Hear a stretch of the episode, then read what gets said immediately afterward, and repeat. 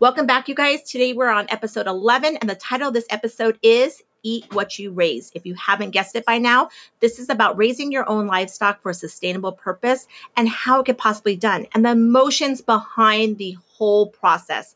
We're not going to talk about butchering, don't worry about that, but we are going to talk about explaining to our children, our friends, and our family how we can love on something one minute and then put it in the freezer the next. If you're ready for this episode, come on along and join me. It's the emotions behind eating what you raise.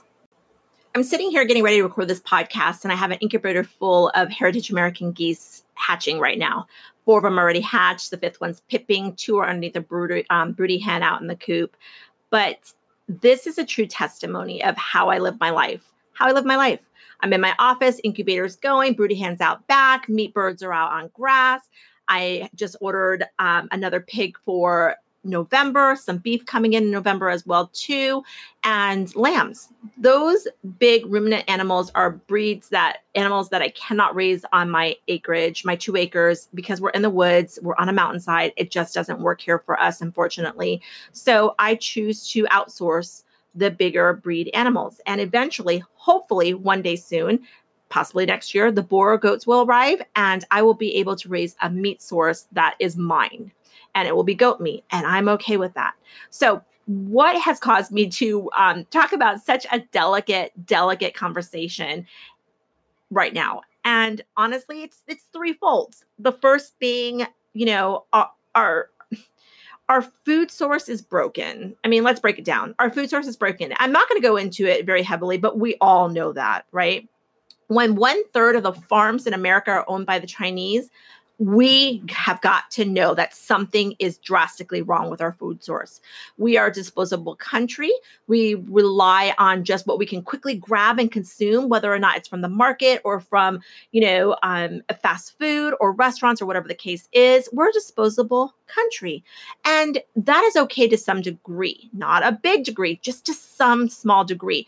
There's got to be a time where fastness has to happen. It is. I mean, living a homesteading life, we know this. As much as we calculate having dinner on the table at a certain time based on a from scratch cooking, Justin and I still take the family out to pizza night. Absolutely. We still take the family out to Ch- Chinese every once in a while. That's just the way we are. I would like a, a break from having to cook every single night, right? And I know that many of you guys are the same way. But with the broken food source, you have got to wonder how can we take these people and bring them back to the fold of teaching them where to find a good, clean meat source is. I mean, how much longer are we going to limit the package of meat that people can buy, that consumers can buy at the market? I don't know. I don't know. I don't have the answer to that. That is one of the reasons what prompted me to do this our broken food source. The next reason was my son recently just asked me on the last round of when we butchered our Cornish crosses to put in the freezer, how can I butcher my own animals? And let me tell you, I had to reel myself in, like really reel myself in before I actually explained to him how it can be done. And once I did, he got it. He got it. I explained to him that our birds get to touch the sun and feel the sun on their skin. They get to lay in the grass and stretch out their legs. They get to experience rain, grass, rocks, bugs, and they get to consume it freely on their own free will. And then from there, it's hard for us on butchering day. And after six years, it is still difficult for us to come to butchering. Nobody goes to butchering day going, Yeah, I'm going to do this. Hey, watch me roar. No, we don't number one, a lot of work. Number two, taking a life to feed a life is not an easy process. So that that's what makes it hard. And I'm so thankful that he truly understood what, what I was saying when I explained that to him. And I go, Do you understand what I'm saying? And he goes, Yes, nope, I get it. I get it now. Thank you for explaining it, explaining it to me. I truly understand what I'm saying. And the third reason, of course, why this topic is necessary is we all seek to consume a cleaner food source. In the markets, you see organically raised, free range, hormone free, whatever the case is, but it's marketing. Marketing. The biggest marketing ploy ever is egg cartons. Let's talk about that. Free range egg cartons. Do you know what that means? All that means is those factory buildings can open their doors for a minimum of 10 minutes. The chicken has the choice of going outside or not if they can get out there because there's so many of them. And that's considered free range. That's it. Cage free. It just means that there's no bars forcing them to sit on that nesting box all day long for the whole entire lifespan of that bird. So the biggest marketing ploy ever is the labeling that they find on there, but consumers that shop in the market do not know how to read that. So, how can we teach these individuals that it is okay to purchase from small family farms in your area and to pay a little bit more for that? It's hard. It's hard. So, most of us don't sell our meat. I don't. Everything I raise, I raise for my family, meaning the ones that live in this household, as well as my sons and my mother in law that's who gets my food. And because I know that they truly value that. They do. They really do. And I cannot be prouder of what Justin and I have established here on that homestead because of that. There is no greater joy than birth at all. At all. There's nothing. Regardless if it's rabbits or poultry, waterfowl, um, goats, cows, pigs, whatever, you name it sheep, there's no greater joy than being able to see the birth. But there's no greater joy than being able to put that into the freezer as well too. I am not a sanctuary. I have a main goal for my homestead and what it is it's to feed myself and my family first and we just talked about that. But the other thing that I have to keep in mind is is that you know not everybody understands this life. Not everybody gets it. Most of these individuals that look into our lives and take a good peek truly feel encouraged, but then the other half is truly intimidated by it. And then there's the other small percentage that just says, nope, I can't do it. And I would never butcher my own animal, but I respect what you're doing. And you know what? I applaud those people so much. So, what's my answer to the group number th- three, the ones that say, nope, can't do it, but I applaud what you're doing? Outsource it. Outsource find someone who can raise that for you and barter a trade with them. If you are great at canning, can something for them in exchange for it. Tell them you'll can their whole tomato crop, whatever it is, and exchange for it. You've got to learn the system of bartering to be able to get that. You know, you you you you enter this life with the concept of being thankful for everything that you're given. A garden is not guaranteed. Sections of it will die off before you can even harvest from it. Blight, tomato blight, bugs, slugs, rodents, whatever the case is, it's not a guarantee, but you're thankful for it. And the same thing goes for your own meat. You're thankful for what they have. Does that mean that you need to isolate yourself from them and because you don't want to get too attached to them to go ahead and put them in the freezer? Well, let me just tell you, my husband Justin is now attached to the team Muscovy. He loves his Muscovy ducks, loves them, all eight of them. But he knew that when they arrived onto the property, we would only be keeping one drake to four to five hens, and that was it. The rest of them were going to go into the freezer. He knew that. I have been told now officially that no, no, no, no Muscovies will end up in the freezer. We can go ahead and worry about their offspring, but this team is here to stay. And as I explained to him, we don't need four drakes. We don't need four hens. I need one drake to four hens at that point. And he gets it, but it's so hard for them when you become attached to these little guys to separate yourselves sometimes. Now, he, he's saying this half teasing me and half not, but it, it's a true emotion. It's a true emotion. He just told me the other day that I had to pick between my Amchins because it was time to breed, and Abraham, who has been slowing down, is not making the cut. Abraham is my rabbit my American chinchilla, my American heritage chinchilla rabbit that I absolutely love and adore. And Aurelia, my granddaughter, can pet and love on. But he didn't make the cut because he's slowing down. I'm not a sanctuary. You know, so we have to make these decisions from the very, very, very, very, very first moment that they are hatched or born to what can continually feed us all the way across the board. And it's never an easy decision, ever. I cannot say that I go into a butchering day, especially with rabbits, that I'm like, yes, I am so glad to be done with them and they're off. It is hard. Justin and I pray before butchering happens. And we, that first rabbit that actually gets, you know, put out and fed for us, we kind of choke. I kind of choke. I look at him and he looks away. So how do I do it? How do I determine what is going to stay on the property and what's not going to stay on the property and and where do I make the choice from and how could I possibly move forward with butchering an animal that I have spent all this time hugging and cuddling and nursing and feeding and talking to and petting. Homesteading has hats, multiple hats, right? So we have a gardener hat, a chef's hat, you know, a, a, a landscaper's hat, um, you, uh, an animal husbandry hat, and the other hat we have to wear is the hat of can you raise your own animals for food? I mean, can you eat what you raise, basically, right? That's the hat. And I have to put that hat on every single day I pet an animal. Thank you for being here. I'm going to enjoy your company while you're here. I'm going to give you the best life while you're here. But in the end, we know what's going to happen. And I have to make feed my family. And the only way to do that is to be able to do that as humanely as possible. So there's a hat. You wear a hat. You put on a hat. Every chore, task, responsibility that you have has its own hat or a badge or whatever you want to call it. But that's what it is. That's what it really boils down to. I have got to keep focus for why they're here and how I'm going to care for my family. And and that's what it boils down to. You know, it's not easy, you know, especially with rabbits. Like I just said, it's not easy in any way shape or form. And if it was easy, then we're in it for the wrong reasons. It should be hard, it should be emotional, and it should be exhausting in the end. Not necessarily physically a lot exhausting, exhausting, but also emotionally exhausting at the same time. Many years ago, someone asked me, How do I do the things that I do? And I kind of just sat back and I, I thought about it for a minute and it just dawned on me I wear multiple hats multiple hats. Let's see, I have a nanny hat. I have my children.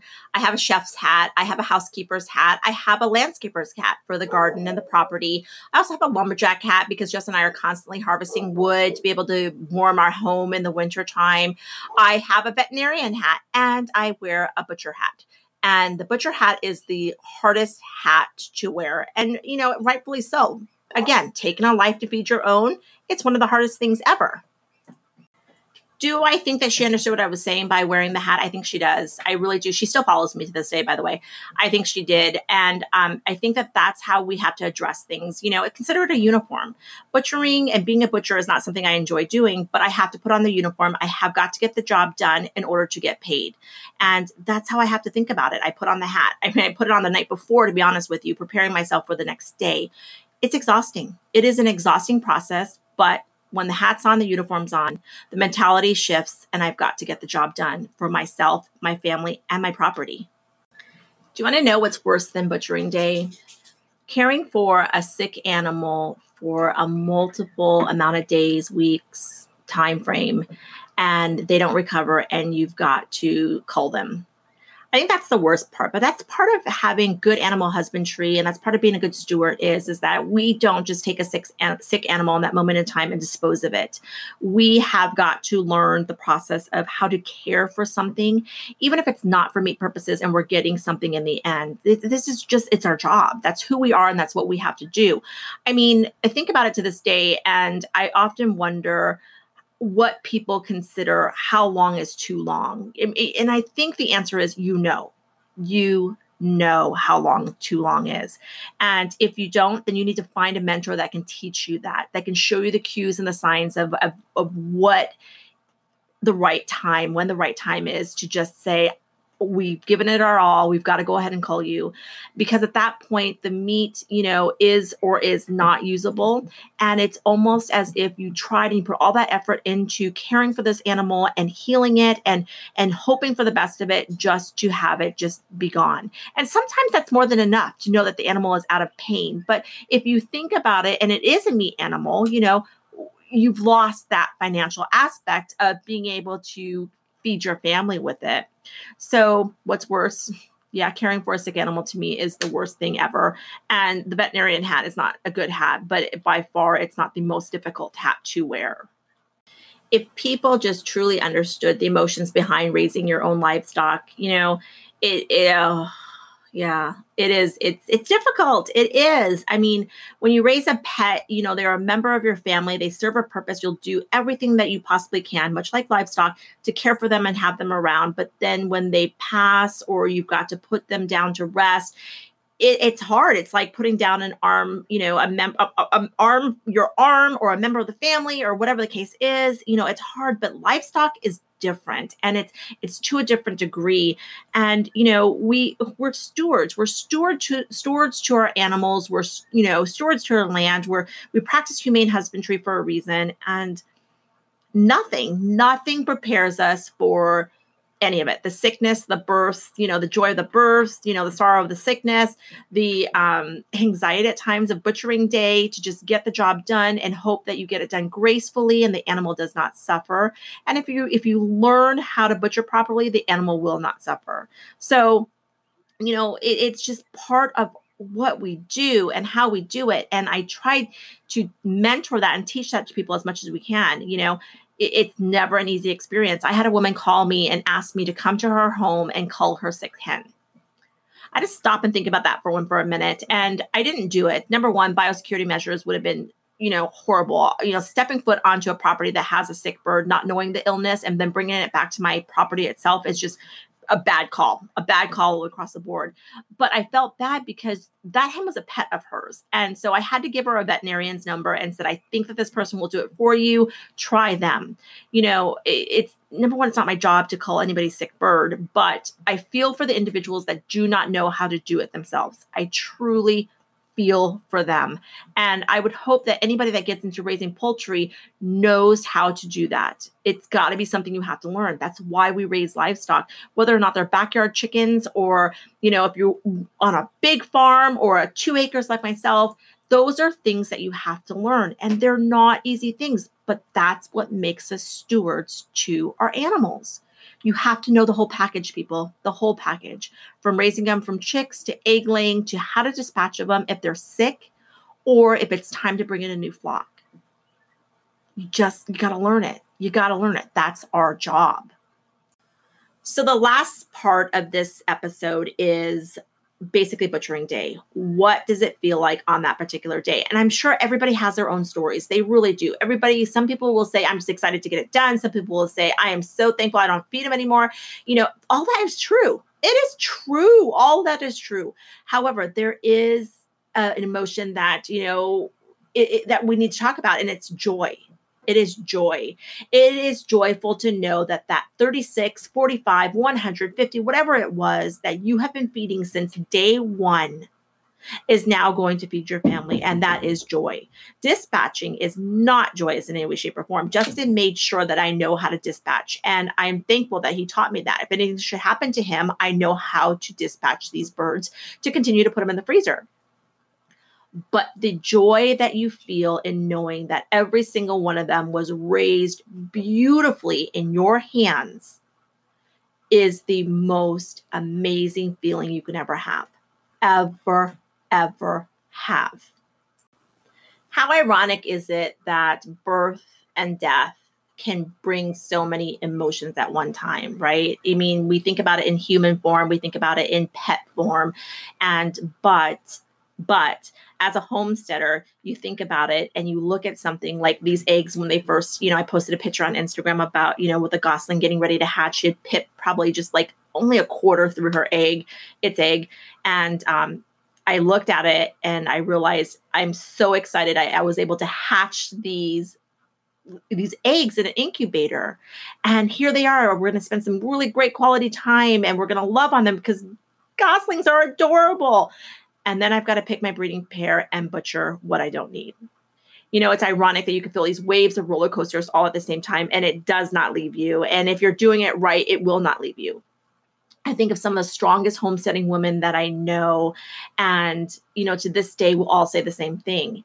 It is emotionally exhausting to raise animals for meat. Emotionally exhausting but feel good that it is emotionally exhausting because if it doesn't feel emotionally exhausting then again you're doing it for the wrong reason so what happens? You put on your butchering hat, you put on your veterinarian hat, you put on your humane husbandry steward to your livestock hats, and you get the job done. And you're going to lose some along the way. It's a probability. And you're going to raise up the ones that you made it. And then you're going to put them in the freezer and you're going to feed your family. And that meal that you make with them never goes unappreciated you will forever appreciate the meal that you make with the animals that you raise from birth to table. But it doesn't go away though, right? You still, you, you I mean, I, to me, I'm putting in there and I'm like, I don't know. I don't know if you're A, B, C, D, or E in regards to the Cornish crosses, but I'm thankful that you are now feeding my family. And I'm thankful I know how you lived. And I'm thankful that you were raised properly, just as our forefathers once raised you. Who can complain about that? Who can complain about the life that I've given my livestock? Not one person. Not one person. So, if you are one of the few, like myself, that actually displays emotions all the way across the board, especially when it comes to livestock that you're raising for meat, then you get me. You get this podcast, you get who I am, you get you get the joys and the pains and the sorrows and the happiness of raising these animals to put in your freezer you know, I think about the day where I, am going to be raising sheep and pigs and goats for meat. And I still to this day go, oh my gosh, those are bigger livestock. You know, but then here I am with the rabbits. The rabbits come in, the little bunnies come in and snuggle with me all day long. There's no doubt about it. And butchering day for rabbits is just as hard as it is for the poultry and the waterfowl and the guineas and, you know, all the fowl that are on the property. But it's the price I pay to know that my family is consuming a clean food source. And if you guys are in agreement for this, then we understand each other. If you're in disagreement for this and you think that I'm just too emotional, so be it. And that's the case. But there's always emotions behind it. And there's nothing wrong with the emotions. You know, I, you, I they haven't stopped me. I'm going to continue to raise food for my family and I'm going to continue to do it in a way that's very humane. That is the lesson that I've learned as a homesteader.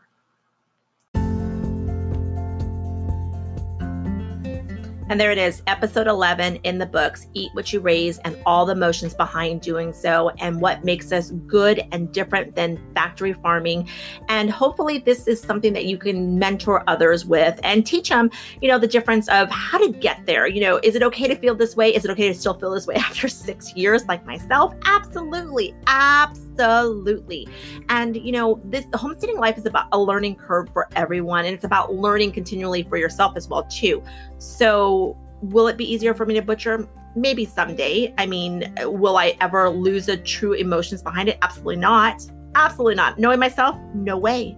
No way. I will forever be thankful. I will forever feel emotion, lots of emotions on butchering day the good, the sad, you know, all of it. But it's my job. It's the hat that I wear.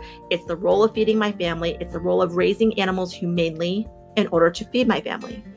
So, take this podcast, share it with others, explain to them all the raw feelings behind Butchering Day and all the raw feelings about birthing to Butchering Day, and encourage someone to go about and to do it and mentor them along the way because there's going to be a lot of questions about it. And it's okay to have the questions. So until next week, I'll talk to you guys later, and hopefully, this podcast helped you out remember to hit subscribe and the notification bell too if you want to continue to listen to our podcasts in the future and they're there every single week for you. They'll range from topics from gardening preserving cooking from scratch and animal care. So i'll see you guys next week. Bye